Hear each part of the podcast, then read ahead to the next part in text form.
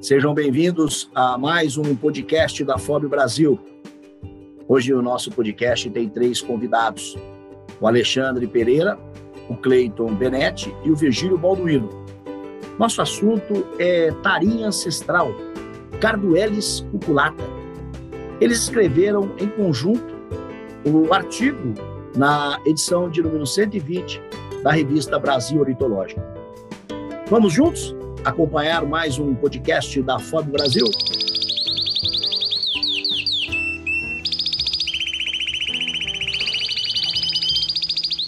Hoje o nosso assunto é tarinha ancestral Carduelis cuculata.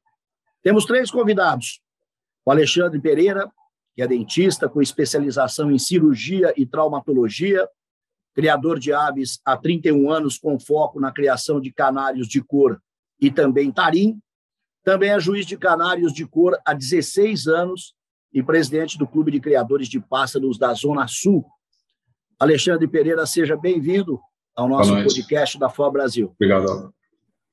Boa noite, obrigado. Nosso outro convidado é Cleiton Benetti, médico veterinário especializado em clínica médica exclusiva de aves e atende todo o Rio Grande do Sul, Santa Catarina e também o Paraná criador de pássaros para concursos há 22 anos, com foco em diamante de golds, diretor de pássaros exóticos da FOB, tesoureiro da FOG, que é a Federação Ornitológica Gaúcha, e diretor técnico da Associação Ornitológica Caxiense. Cleiton Benetti, bem-vindo ao podcast da FOB Brasil. Boa noite e obrigado pelo convite. O nosso terceiro convidado é Virgílio Balduino, médico veterinário mestre em reprodução animal, criador de diamante mandarim há 10 anos.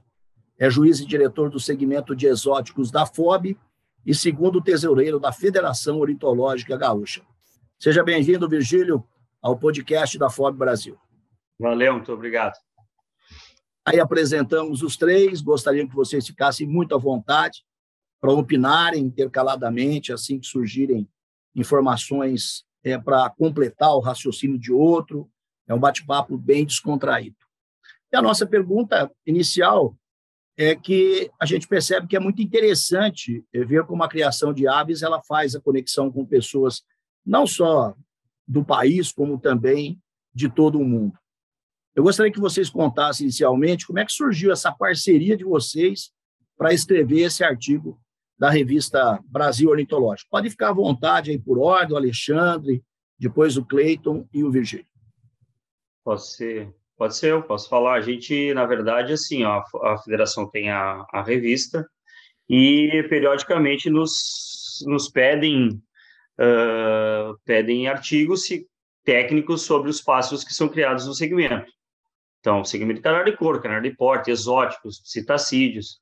E como a gente estava uh, na elaboração do, do manual de julgamento do, do, dos tarins, uh, a gente achou pertinente que, que fosse uh, postado o standard, que é o tarim ancestral, que é a base de toda de qualquer ave, né? O, o similar ao, à cor da natureza.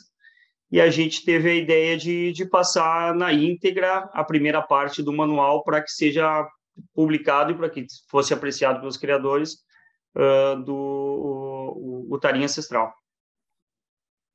À vontade, Cleiton, Alexandre, com relação a essa questão. Então, a gente, quando a história começou, né, então, havia o campeonato, o julgamento dos tarins, né, e havia uma necessidade de padronização. Né? Então, a Europa tinha uma, uma, uma, uma reunião em Piacenza, na Itália, que basicamente dava o, o, o start para aquele para aquela condição de padronização. Né? Aí a federação, visto o crescente número de, criadores, né, é, resolveu né, é, tentar padronizar o, também aqui no Brasil. Né? Então, o que, que, aconteceu? A gente acabou se juntando a eu, Cleito, Virgílio e os outros membros da BJO, né, que fizeram parte, juízes internacionais também, vieram, veio gente de fora, a gente tem contato com juízes de fora, para que o negócio fosse uma coisa dentro da, da nossa organização e que atendesse a, a, a esse, essa necessidade no, no, Brasil. Eu acho que os objetivos assim para essa fase aqui foram atingidos. Né? Então, foi assim que surgiu. Alguma coisa a acrescentar, Cleiton? Então, essa divulgação né, do standard na revista Brasil Mitológica, como ela é distribuída para todos os clubes filiados e para todos os associados né, no Brasil e também no exterior, ela é uma ferramenta de fácil acesso. A pessoa vai receber na sua casa todas as informações, né, as ilustrações, as fotografias de como tem que ser o pássaro, o tamanho, a forma, a coloração, a apresentação. Então fica fácil, um material ali que ele pode, é, ele vai ler, ele vai folhear, ele pode colocar do lado do seu pássaro para comparar. É uma ferramenta importante para auxiliar na, na seleção dos melhores exemplares. Da mesma forma, essa outra questão, eu gostaria que vocês ficassem bem à vontade para um completar o outro, dividir as informações bem democraticamente com relação à origem né, do tarim. É, a gente percebeu que no artigo vocês trabalham inicialmente a origem, depois outras características do pássaro. Mas de onde veio esse pássaro?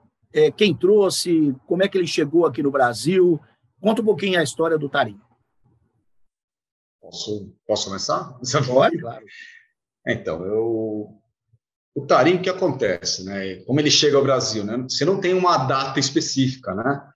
Mesmo porque no, no passado, é, as importações, a maneira como se chegava, você não tinha esse, esse controle total. Né? Então, o que acontece? É, começou um pouco, tem a ver um pouco com a criação de canário. Né? É, em 1920, né, os canários eles queriam padronizar é, as cores. E isso na Alemanha. Então abriu-se um catálogo. Em 26, eles começaram um teste que eles queriam um canário de cor fundo vermelho. E o Tarim era a porta de entrada para isso. Então, depois de 10 anos de trabalho, né, eles desenvolveram um canário de fundo vermelho vindo de hibridação com Tarim. Né? Isso na Europa. Aí no Brasil também esse processo né, foi se acelerando e aqui também, né, e, eu tenho notícias aí, eu andei fazendo contato, no, no final dos anos 50, né, a vinda de alguns taris para o Brasil, de trazidos para a hibridação inicialmente, depois para a criação, tá? Então, então, no Brasil data aí de final dos anos 50, mais ou menos, essa, essa vinda do, do tarim, né? Ele é um pássaro endêmico da Venezuela, né? ele só existe lá naquela região, né? concentrado. Mas hoje ele, ele não esse pássaro, né? o, o originário de lá. Hoje ele está dentro de um novo padrão, de uma nova formatação, ele está distribuído aí pelo mundo aí como uma criação. Professor, é possível que esse pássaro tenha chegado de maneira aleatória, por exemplo, através de é, pessoas que o pegaram, trouxeram para cá sem uma intenção de, de reproduzi-lo. É, qual exatamente a maneira como ele chegou e a maneira como ele se desenvolveu, inclusive, em relação aos seus futuros criadores, aquelas pessoas que passaram a adotar o, o Tari como, como um pássaro para ser reproduzido. Então, não, não, havia, é, não havia nada que restringisse muito na época. Né? Então, eles foram trazidos de forma aleatória, assim, não uma importação específica. Olha, é, estamos trazendo é, a quantidade de, tarim, né? então eles foram trazidos de forma aleatória, sim. Tá? E mais para hibridação né, e fixação da cor vermelha no canário. Isso foi inicialmente. Depois, descobriu-se que, além da cor vermelha, ele levava para o canário o, o, o mosaicismo. Né? Então, conseguiu-se trabalhar de duas formas com o tarim.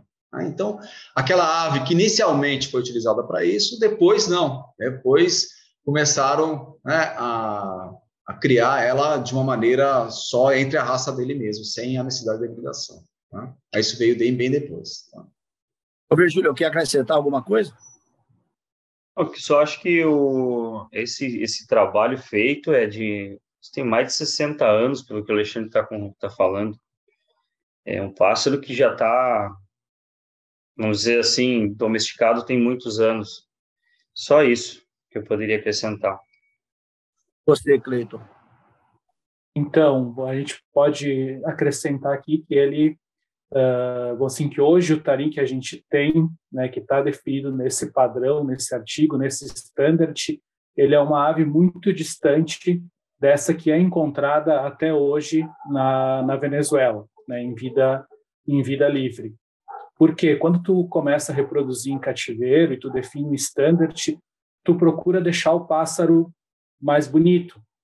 Então tu, tu, tu muda ele, né, a anatomia dele, uh, tu deixa o bico mais curto, deixa a cabeça mais redonda, um pássaro que seja mais uh, mais bonito, mais prazeroso de ser visto, né, e avaliado pelos juízes uh, aí da OBJO. E no mundo todo é assim, se intensificou mais a cor, se buscou um, ele mais compacto, mais proporcional. Todas as aves que são criadas uh, por nós, criadores, né, hoje no Brasil e nos outros países aí do mundo pertencentes à Confederação Etológica Mundial, definem esse standard, deixando esse, esse pássaro com características diferentes uh, das que eles têm lá no habitat né, onde eles surgiram porque algumas dessas características eles têm para facilitar a busca de alimento, a fuga de predadores, enfim, para facilitar a sua vida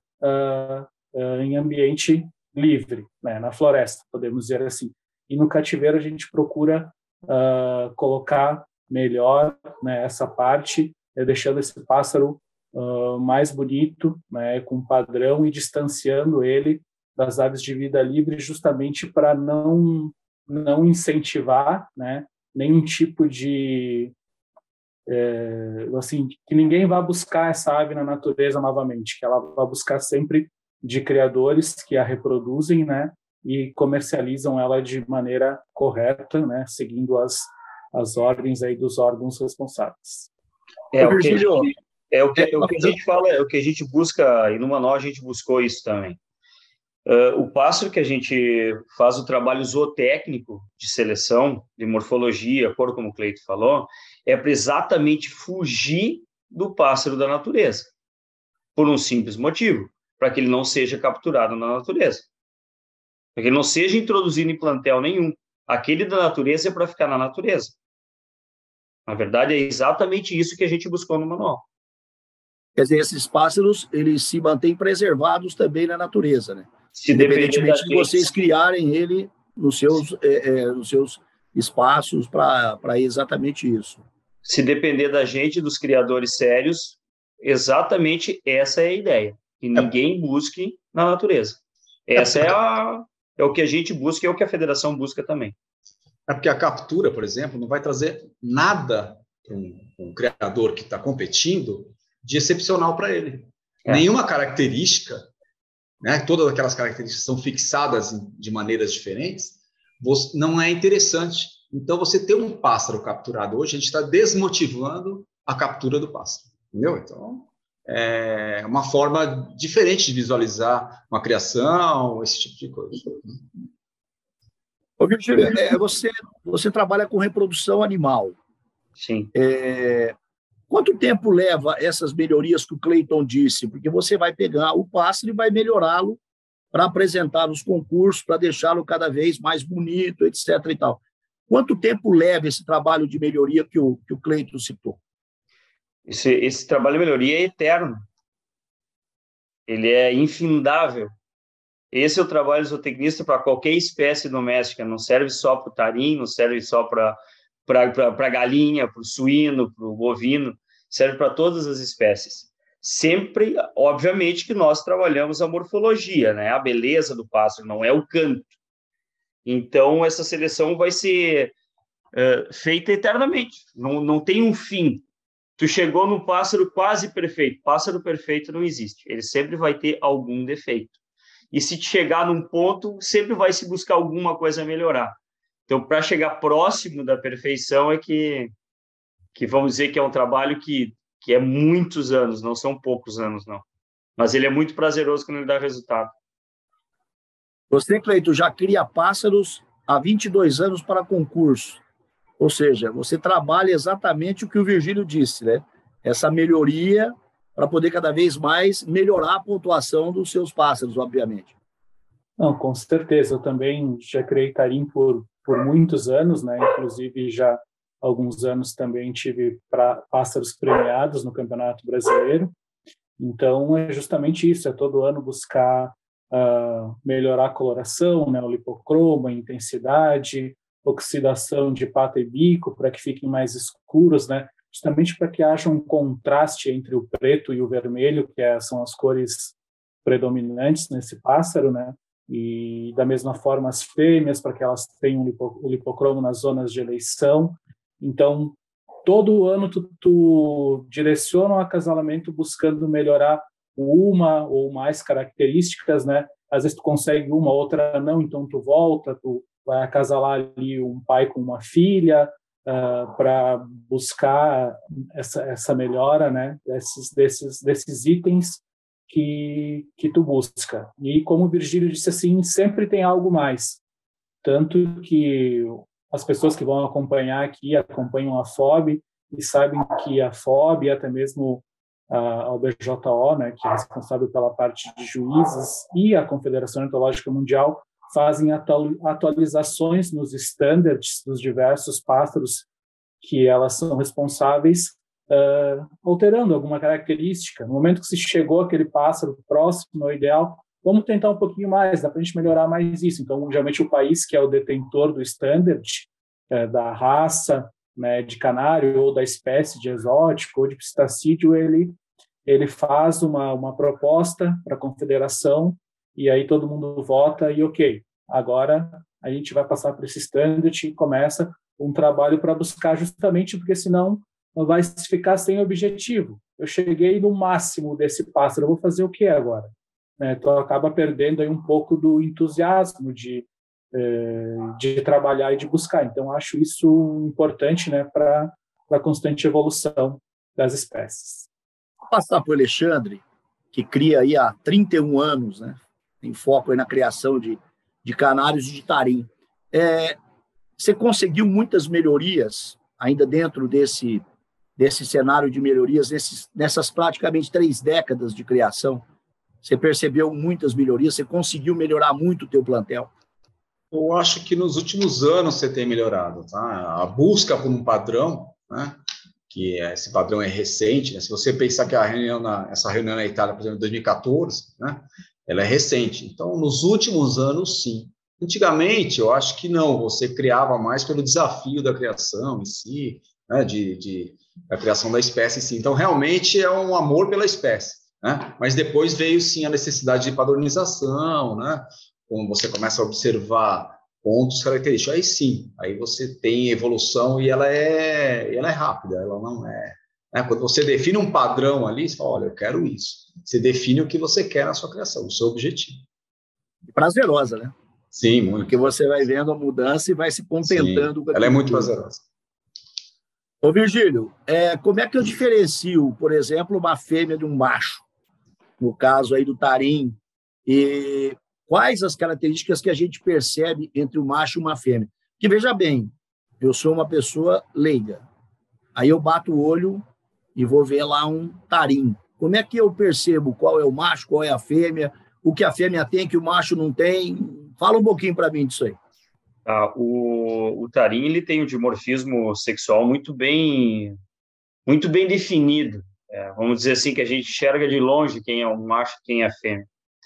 O macho tem um capuz negro, totalmente negro. Ele tem um lipocromo em praticamente todo todo o corpo, apresenta lipocromo vermelho intenso em todo em todo o corpo, salvo metade do pescoço e a cabeça, ponta das asas e, e, a, e, a, e a cauda. E ombros também não, mas ele praticamente é todo vermelho. Então, tu bate o olho, tu vai ver que o macho é, é completamente diferente. E a fêmea não é tão atrativa como como boa parte dos nossos pássaros da, das Américas, vamos dizer assim.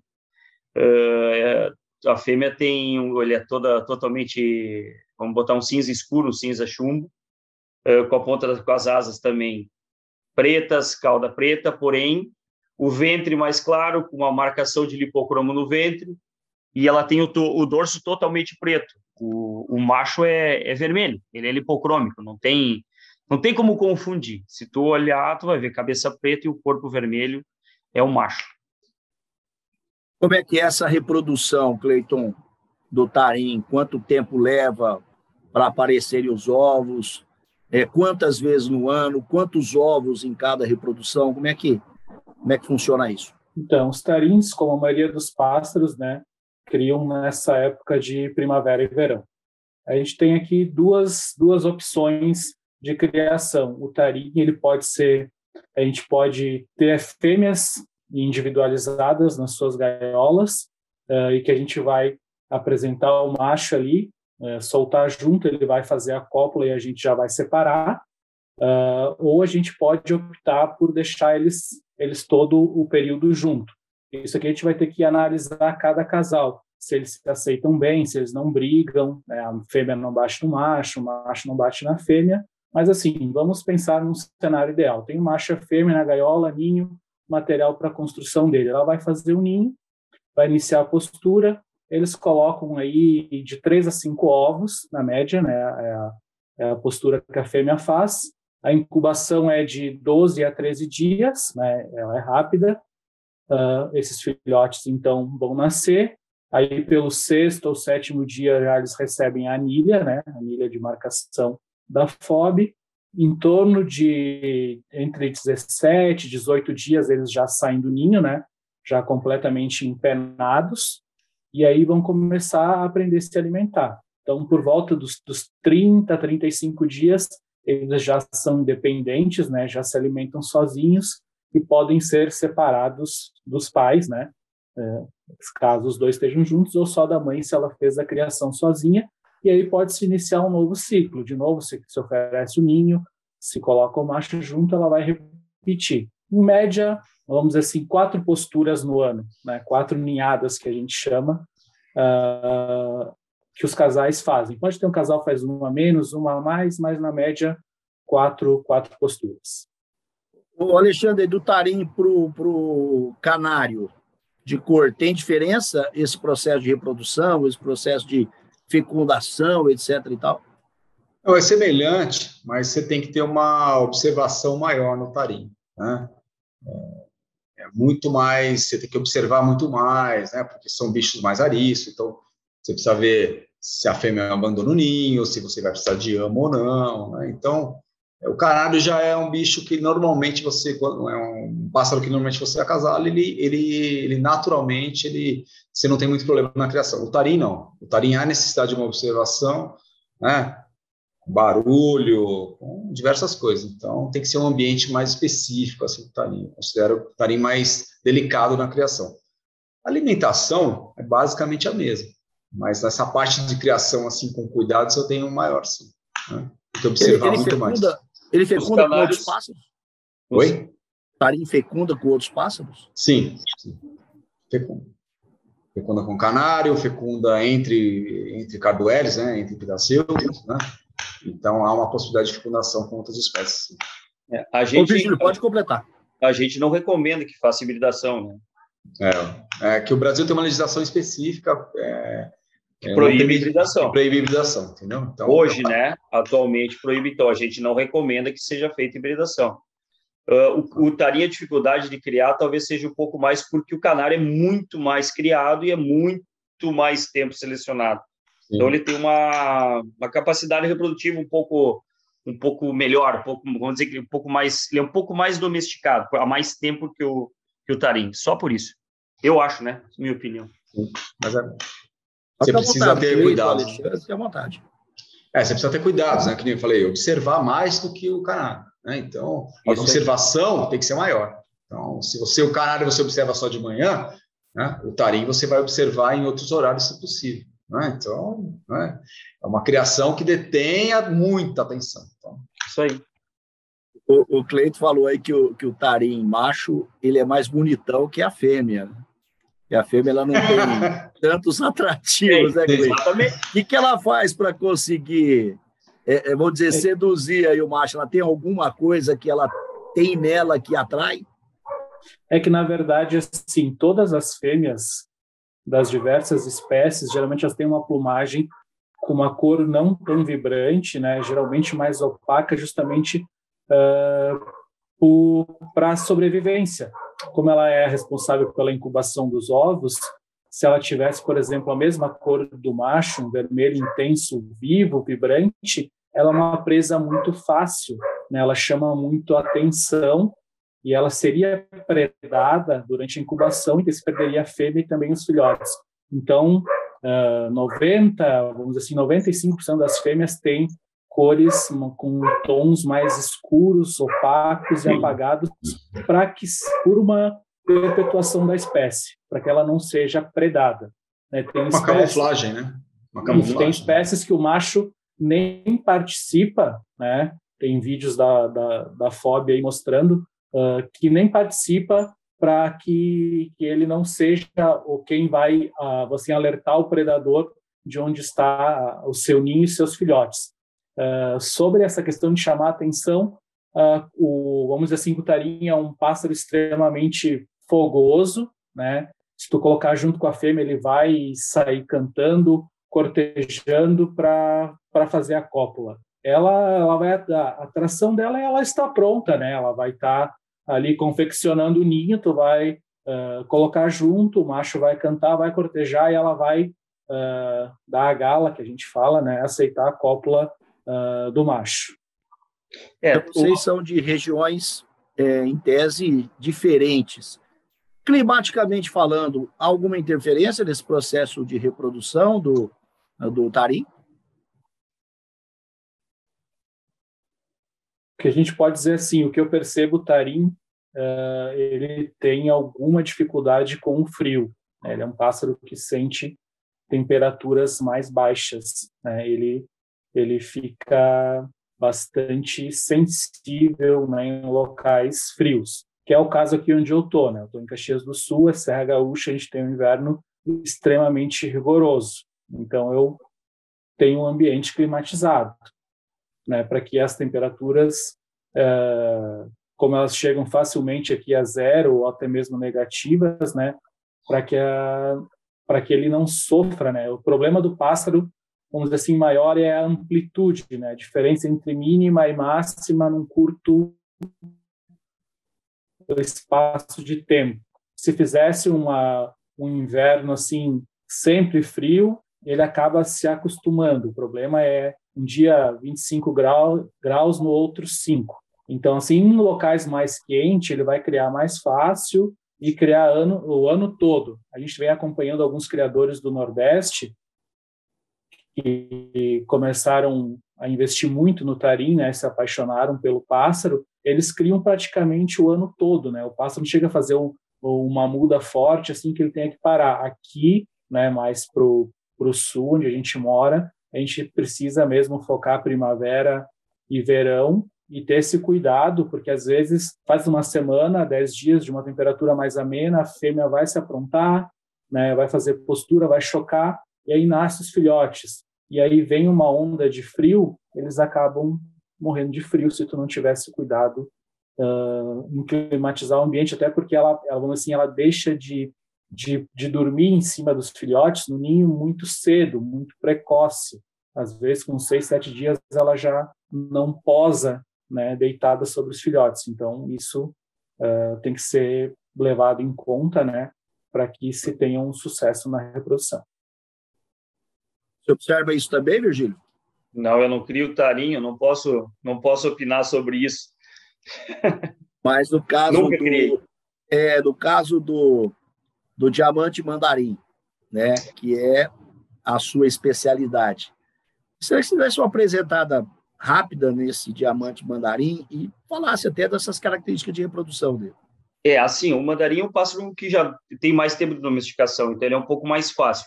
Obviamente que quando tu vai aumentando o padrão de seleção e vai chegando no, numa característica mais elevada de campeonato, tende-se a ter uma menor reprodução. Mas o que o Cleito fala é fato. Aqui no Rio Grande do Sul a gente observa muito, não é só tarim, né, com todas as espécies. No momento que tu tem baixa de luminosidade e, baixa de, de, de, temperatura, tu acaba tendo o, o pássaro entrando, não, não, não, não se aprontando para criar tá? O canário acontece isso aqui também. Então, tu prepara ele, vai dando hora de luz, e à medida que a, que a, que a luminosidade do dia vai aumentando e do teu criatório vai aumentando, e automaticamente ele vai aquecendo e vai facilitando a criação. Eu sempre criei desde a partir do Campeonato Brasileiro. julho, agosto, quando começa a aumentar a luminosidade. O, o mandarim não é um pássaro tão sensível à temperatura. Ele é um pouco mais rústico que o tarim. O tarim é do norte, lá de cima do norte da Venezuela, já divisa lá com com, com o Brasil lá no Brasil Central, então no Brasil no, na, na, América Central, então o pássaro de, de, extremo calor, extrema temperatura, então ele obviamente ele vai mais fácil em temperaturas quentes, né? O, o, o Alexandre, você é, é, juiz, né? Participa aí de julgamentos. É, o que se leva em consideração quando vai se julgar, por exemplo, o tarim? A gente vê que você é, é juiz aí de, de canários de cor. Sim. É, é, não sei se você pode, evidentemente, falar a respeito disso, mas o que é que se leva em consideração no caso do tarim, especificamente? É. Eu vou falar da minha área, adaptada à área de exóticos. Tá? Então, o que, que aconteceu? Nos últimos anos, apareceram algumas mutações, né? E essas mutações são muito semelhantes às mutações que ocorrem nos canários. Né? Então, o que, que a gente fez? A partir do standard, né, do, ancestral, nós aplicamos aquelas mutações é, sobre o tarim. Então, né, o, juiz de exótico, o Virgílio daqui a pouco vai falar, julgam né, sobre uma planilha. Né? Então, o tarim é o exótico. Nós só adaptamos né, a parte das cores né, que está sendo aplicada em tarim. Né? Então, foi por isso que é uma união aí de né, um juiz de caráter de cor com um juiz de exótico, para que a gente determinasse esse padrão dentro de uma certa é, uma maneira correta né, para julgamento. Né? Tá? E aí eles avaliam várias coisas. Então, quando a gente se uniu nesse pool, foi justamente para que desse essa coerência né, que o Luigi está falando no julgamento. Tá? Então, o que, que eu é, a gente trabalha, né? Essa ponte aí, né? O julgamento exótico com o julgamento das mutações de cores sobre o tarim. Exatamente. O caso do Virgílio também é juiz e diretor de exóticos, né, Virgílio? Isso, exatamente. Então, o tarim é o seguinte, a gente, uh, por incrível que pareça, o manual não é uma coisa tão simples de ser elaborada quando não se tem o primeiro. Né? Depois que se tem o primeiro, só se dá seguimento. No Brasil não tinha um manual de tarim. E a gente montou junto com o Alexandre, que é criador e juiz de canário. Ele conhece cor de canário. E para o tarim, nós temos, nós temos muito poucas cores e poucas mutações, mas tem. E isso tem que vir de alguma base, de algum lugar.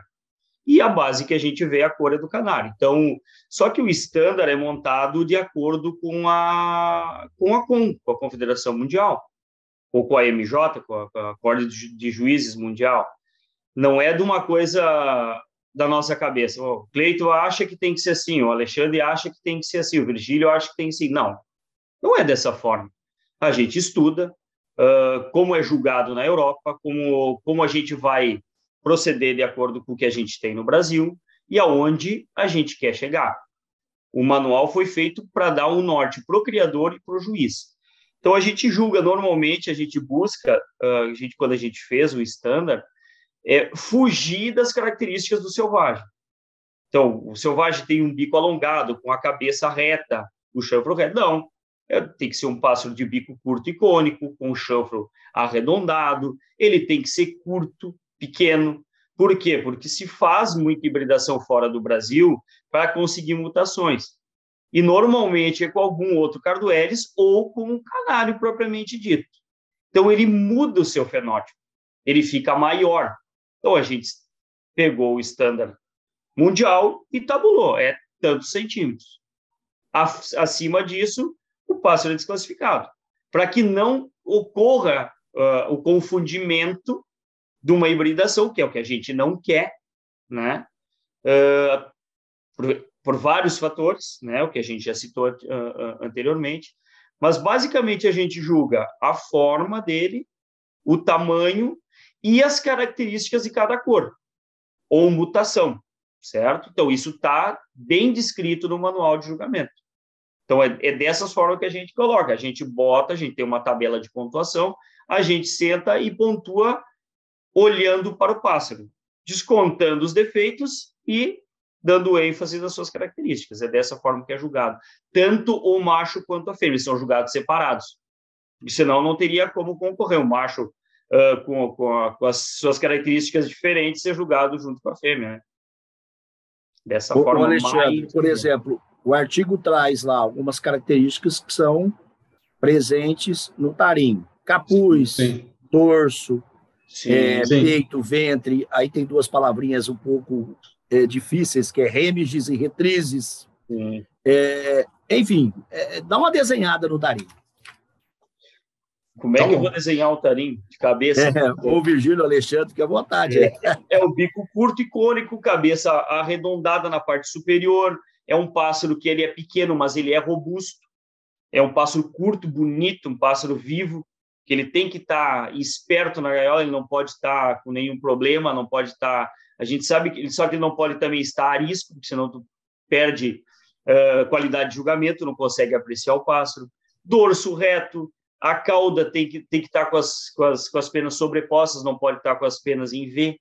Uh, as asas têm que estar justapostas sobre o dorso, ela não pode se cruzar. O ventre tem que ser arredondado, as, ele tem que estar bem posicionado no puleiro. É mais ou menos essas características de morfologia que a gente pode pode avaliar num pássaro, no tarim principalmente, né, que é o que a gente está falando. É e o, tamanho de 10, o tamanho de 10 centímetros Exatamente. Tá? É... A gente está tentando um tarim pequeno para impedir justamente a hibridação. Tá? Exatamente. Quando se... É, Isso é observado. Remiges e retrizes, que a gente está vendo aqui no artigo. Uma vez, uma vez o juiz de Canara Popularmente, um vamos dizer assim. É, o, que, o que o juiz de Canara me falou, como é que tu sabe o que, que é remige e o que, que é uh, retriz. Remiges é de remar, então tu vai para as asas, né? E a retrizes é, é a parte da, da cauda. Ô, ô Cleiton, eu queria que você falasse um pouquinho sobre o diamante de Golds, que eu vi aqui no seu, no seu currículo, e me chamou a atenção porque nessa série de podcast eu nunca ouvi esse termo nos nossos entrevistados. Gostaria que você falasse até para matar a nossa curiosidade. Então, o diamante gold é um pássaro bastante popular no Brasil, né? É de origem australiana e ele é um pássaro extremamente colorido, né? Ele reúne aí em torno de, de seis, sete cores muito bem delimitadas, né? Cada uma na sua área específica, né? A cabeça de uma cor, o peito de outra, o ventre também outra, o dorso. Ele tem uh, coleiras em volta dessa máscara. Ele é um pássaro uh, muito bonito, né? Canto baixinho, suave, uh, melodioso. Participa também dos campeonatos né, da FOB, no, no segmento de exóticos, né? É o segundo grupo, também com dimorfismo sexual bem evidente, né? Fêmeas concorrem separadas dos machos, né? E a gente tem aí hoje mais de mais de 70 cores né, distintas, 70 classes uh, de Diamante Gold que participam uh, dos campeonatos, né, dos clubes filiados à FOB e do Campeonato Brasileiro. Né, desde pássaros uh, predominantemente verdes, né, de dorso verde, de dorso amarelo, azuis, brancos, mutações albinas, lutinas, pastéis. É um pássaro que chama muito atenção né, pela beleza e faz muito sucesso aí uh, entre os criadores e nos campeonatos. Ô, Alexandre, é, o tarim canta, ele emite algum som, porque pássaros bonitos, Sim. pássaros de cor, geralmente não são, às vezes, observados observados essas características é, dos sons que eles emitem. Mas tem pássaros que são bonitos e cantam bem também. Você tem canários, que obviamente cantam, e o tarim. Gostaria que você falasse um pouquinho a respeito disso, entre o canto do canário e o canto do tarim. É, não, então, são cantos um pouco diferentes, tá? O tarim, ele se assemelha muito ao nosso Carduelis magellânica, né, no Brasil, né? Ele tem um canto ali parecido com esse pássaro, né? Não é igual, tem algumas diferenças, tá? Mas ele, ele, ele canta bastante, inclusive, principalmente no cortejo da fêmea, né? É, é um pássaro bem ativo, como foi falado, ele baixa as asas para chamar a atenção da fêmea, mostra duas, duas condições que ele tem aqui na, na, na asa para chamar a atenção da fêmea, então ele, ele baixa as duas asas né, para cortejá-la, então é um canto bem vigoroso, não é alto, né? O canário tem um canto alto, estridente, né?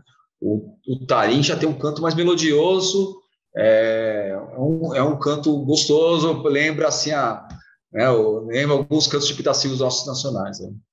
Ele, ele mantém a originalidade é, desde, desde o período em que ele saiu lá da Venezuela e veio aqui para o Brasil, ele sofreu alguma mutação ou mudança no, nos sons que ele emite? Então, o, o problema tudo é que é, o canto normalmente é genético nas aves, tá? principalmente no, no tarim. A não ser quando você hibrida, e aí você perde as condições genéticas, de, de, de, ele modifica o canto.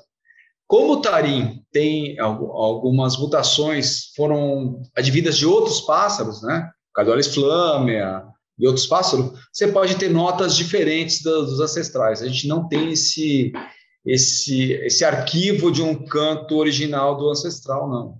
Porque ele não, a não ser ele, que você ele não é selecionado para isso, né?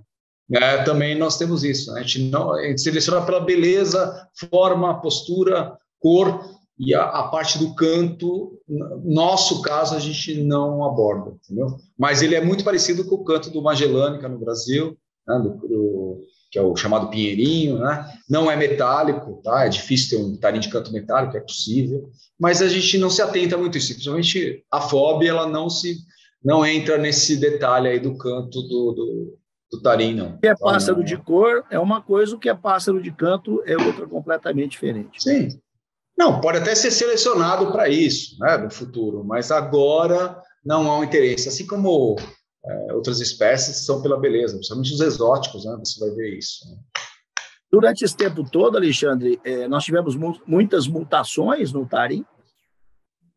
Olha, as mutações são meio recentes, tá? Elas datam de 2000 para cá, tá? Se eu não me engano, tá? Eu tenho um artigo meu publicado em 2004 ou 2005, justamente sobre as mutações que estavam vindo da Europa, né? E elas são meio recentes, tá? Você não tem, não tinha muita mutação antes, não. No Brasil mesmo, são, elas, elas são perceptíveis 2000, assim no pássaro ou elas são muito, um pouco mais escondidas, vamos dizer assim? Não, são muito perceptíveis. Você olha um, um pássaro mutado, um tarim mutado, ele é nitidamente diferente. Né? Tanto o macho quanto o fêmea apresentam características diferentes, bem diferentes. Assim, características na cor, na, na, pena, na cor da pena, né? Hoje, basicamente hoje as mutações são de melanina, tá? Que a gente fala. As mutações não são lipocrômicas hoje, ainda. Tem-se notícia de alguma coisa lipocrômica, mas ainda não, não tem. São na melanina, na parte que você enxerga aquele negro, sofre a mutação, né? Se transformou canela, né? Ou ele fica um, aliás, fica uma melanina marrom, ou ele fica uma, ou modifica a cor, fica acinzentada, né? Então você tem essas variações. Tá? No exóticos a gente tem bastante isso, né, Virgílio? Tem, é o que a gente trabalha. É o que aconteçam as mutações ou combinações de mutações. É o que a gente busca. Porque aí, à medida que tu vai, que vão aparecendo as mutações, a gente vai abrindo as classes para o campeonato os que são mais antigos, que são mais selecionados há muito tempo, têm mais mutações e mais cores dentro da sua espécie. Os que são menos selecionados, as mutações vêm vindo mais lentamente. Então é mais basicamente isso. E no teu no teu núcleo aí, Cleiton, aparecem muitas mutações. Você que também trabalha na, na área de exóticos aí. Isso. Então a gente, como o Virgílio falou, né, tem quanto maior quantidade de criadores e de pássaros são reproduzidos, uh, maiores as chances né, de aparecerem as mutações, e aí com um trabalho uh, genético, né, de acasalamentos consanguíneos, a gente consegue fixar essas mutações e formar um standard para elas e que elas comecem a participar. Aqui no Tarim, que é o que a gente vem conversando hoje, a gente tem mutações né, que diluem, uma diluição no pássaro, a gente chama diluído, duas diluições, são duplo diluído, né? Mutação canela, mutação pastel, canela pastel, topázio, né? E também agora uh, o rubino mais recente. Então, uh, até tem alguns criadores que que fazem alguns cruzamentos entre essas aves e gostariam que fosse aprovado, mas a gente precisa de muita cautela porque como elas são recentes, nem todos os criadores já tiveram a possibilidade de ver essas aves ao vivo, né, entender essas diferenças. O manual foi feito justamente para isso, né, para elucidar essas questões, uh, para que não se peguem mutações, vamos dizer assim, com defeitos né, de cores e, e se acredite que isso seja uma mutação. Né? Nosso trabalho aqui como como FOB, né, como BJO, é deixar muito nítido essas diferenças e o que cada mutação realmente é e faz no pássaro, para que todos os criadores saibam né, exatamente o que criar, né, o que estão criando e o que vão adquirir, né, para a gente evitar uh, erros de, de interpretação ou até mesmo uh, de má fé, digamos assim, né, as mutações sempre vão ter valores uh, maiores, né, para na comercialização, até porque são mais raras e são menos exemplares disponíveis, né? Então, o nosso cuidado é, é sempre dentro disso.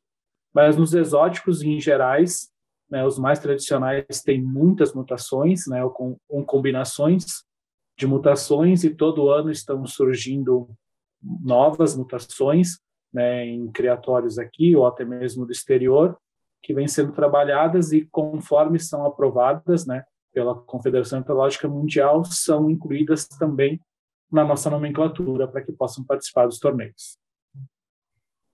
O Alexandre, é, você é presidente do Clube de Criadores de Pássaros da Zona Sul. O que Ué. tem sido feito justamente para fortalecer os criadores, para poder dar condições ou, ou aquilo que é possível se fazer para se melhorar o plantel de pássaros, sejam canários, sejam tarins, entre outros? É, hoje a mídia mudou muito, né? Então, WhatsApp, Instagram, Facebook permite que a gente acesse não só os criadores do nosso clube, como os criadores do Brasil inteiro, né? Então, você tem conferências hoje, você tem outras coisas que você pode estimular. Então, às vezes, principalmente a parte que eu faço, é a divulgação correta do padrão. Né? E a interferência quando há alguma coisa né, que eu percebo que tá, olha, está muito fora disso. Gente, não é bem assim. Né? Então, é, evitar, né, por exemplo, uma combinações, né, o que estava falando agora, né, que possam ser confundidas. Então, eu justamente eu, inter, eu faço a intervenção nesses pontos, tá? Então, eu vejo lá num grupo de discussão tal coisa, falo, olha, gente, não é assim. Se você fizer isso aqui, você não vai chegar ao padrão para competição. Se seu interesse não é competição, ok. Né? É como uma criação de cachorro, por exemplo. Né? Você pode criar o cachorro, o pássaro que você quiser. Né? Mas para a competição, existem regras. Né? E se você fugir dessas regras, né, você não vai estar é, é, em, competindo né, de igual para igual. Você vai estar perdendo na competição por falhas. Então, eu, eu, tento corrigir sim. Assim que eu vejo essas postagens, esse tipo de coisa, eu intervenho faço intervenção direto nesse tipo de coisa. Tá? É, é, a minha é o meu, a tentativa de, de, de, educar o criador ali para competição. Tá? Ajudar, né? Olha, o padrão é esse. Você, né? Então, a gente fala para o criador, né? Fala, olha, o ideal é você adquirir o manual para ter condição de ver a foto, de ver a cor, de entender como aquilo funciona. Mas às vezes você tem que fazer uma intervenção direta, né? Fala, olha, isso aqui não vai te levar a lugar nenhum. Né? E a FOG, ô Virgílio, o que, que ela proporciona para os criadores? Que tipo de suporte ela oferece? Alguma estrutura, alguma coisa que seja justamente para orientar e para deixar cada vez mais esses criadores capacitados? A gente tem um núcleo forte de, de, de criadores de, de, exóticos no Rio Grande do Sul e alguns juízes de exóticos no Rio Grande do Sul também. Então, como o Alexandre faz, a gente tenta orientar dentro do que a gente entende, o que já criou, o que já presenciou, para que a pessoa que busca o campeonato que ela consiga participar dentro da regra, dentro da regra que é estabelecida pelos manuais. Uh, o que vai ser julgado, o que, que deve buscar, os acasalamentos que vão dar errado. Tu, tu pode, o que, que tu está buscando? Ah, eu quero tal característica. Bom, se tu fizer assim, vai dar errado. Uh, a gente tem uma divulgação muito forte. Uh, a FOG, quanto à FOB, a gente sai uh, daqui do Rio Grande do Sul e vai a Itatiba, 23 horas de viagem daqui de Pelotas, ao menos, talvez de Caxias seja um pouco menos, ou de Porto Alegre um pouco menos, a gente vai de ônibus, com todos os pássaros bem acomodados, bem confortáveis até o Campeonato Brasileiro. A Federação Brasileira nos ajuda com, a, com o custeio, com uma parte do custeio. A Federação Brasileira também ajuda na parte dos custeios, para o criador poder chegar daqui até o brasileiro e fazer parte do show. Não é muito fácil, mas a gente a gente tenta chegar bem até lá, né? Então essa é mais a parte que, que nos cabe, ajuda na, nas legislações, a busca de esclarecimentos, uh, que o cara não, que o criador não, não ande pela linha errada, que ele busque sempre de criador, criatórios que são regulamentados. Essa é a nossa a base da orientação da Federação Gaúcha. E aí, Cleiton, você está é, é, tá em duas né, situações: a Federação Ornitológica Gaúcha e é diretor técnico da Associação Ornitológica Caxiense. A mesma pergunta que eu fiz para o Alexandre e para o Virgílio, que essas duas, é, vamos dizer assim, entidades, essas duas, é, esses dois suportes para os criadores, o que vocês oferecem, o que vocês trabalham, inclusive para melhorar os plantéis, trabalho para melhorar a condição de criação e tudo mais. Então, hoje, na verdade, digamos assim, eu estou nas três esferas, né? Na esfera regional, com a Associação Ornitológica Caxiense como diretor técnico, na Federação Gaúcha, né, como tesoureiro, e na FOB como diretor de exóticos. Falando um pouquinho aqui do, do meu clube, especificamente, a gente já tem um trabalho uh, de uns quantos anos, né, de 15 anos, mais ou menos, onde a gente se reúne, né, esses criadores mais experientes, e fornece ajuda para os demais criadores do clube. Como isso funciona?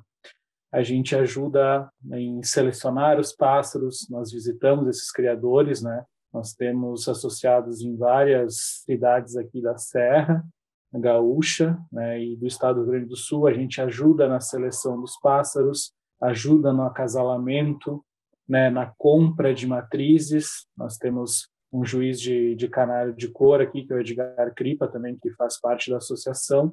Então, a gente oferece, digamos assim, um pacote completo. A gente geralmente a gente, a gente viaja com o juiz, uh, com o veterinário, que sou eu, uh, com o cara que vai assar o churrasco para a gente comer de meio-dia e outro para fazer o chimarrão para nós. É a nossa equipe de trabalho.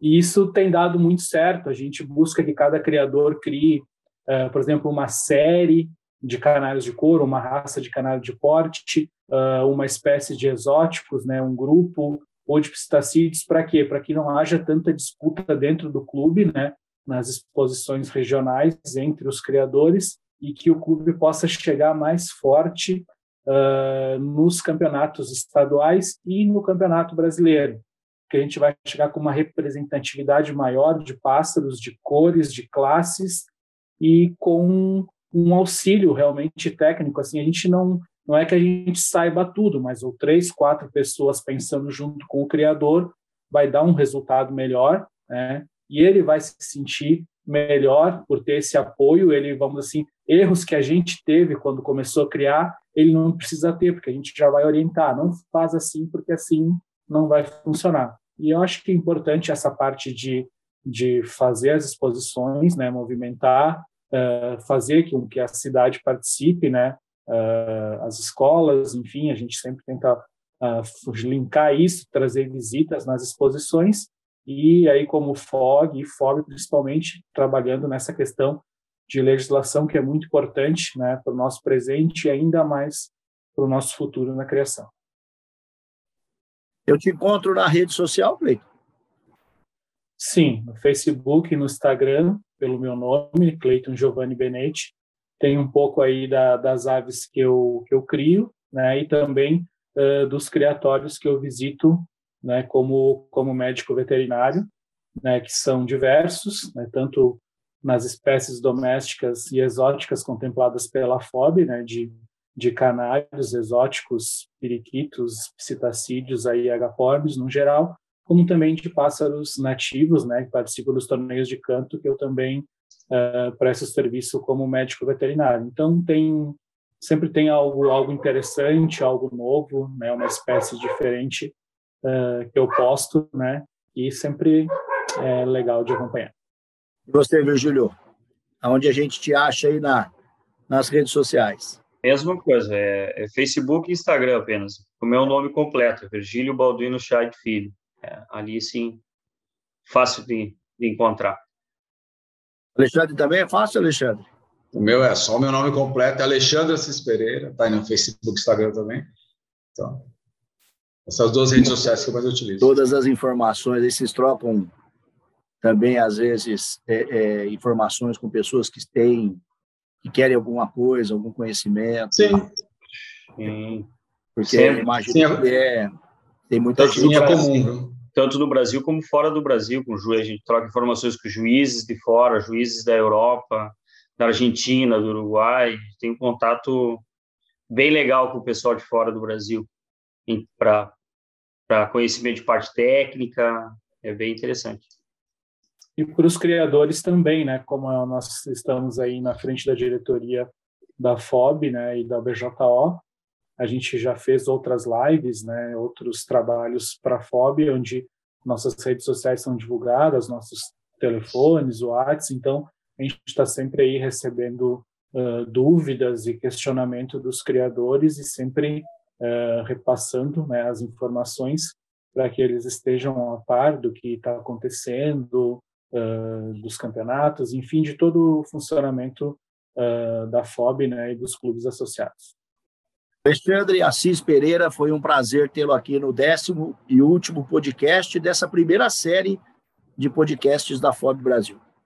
Obrigado, Neto. É um prazer sempre falar com meus amigos, com o pessoal da FOB, com os criadores, é um prazer mesmo. Obrigado.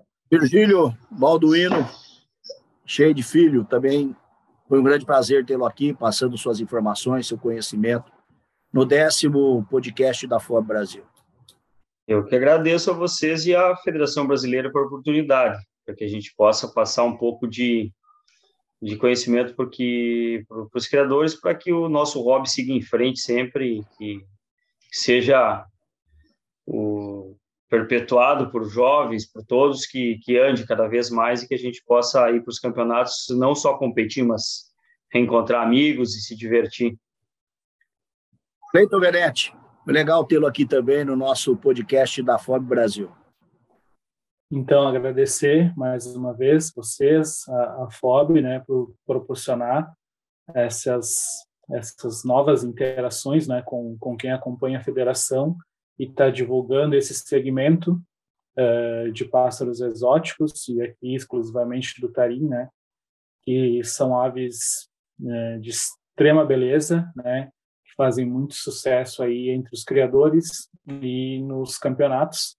E mais uma vez aqui, né, colocar que a gente está à disposição uh, dos criadores, né, de quem acompanha, FOB, para esclarecer dúvidas, para auxiliar naquilo que a gente tem uh, condições e que aguardamos né, a todos uh, nos campeonatos aí com seus passos ou para nos visitarem né, e entenderem a dimensão né, e o tamanho que é a FOB e que ela representa aí para o nosso país.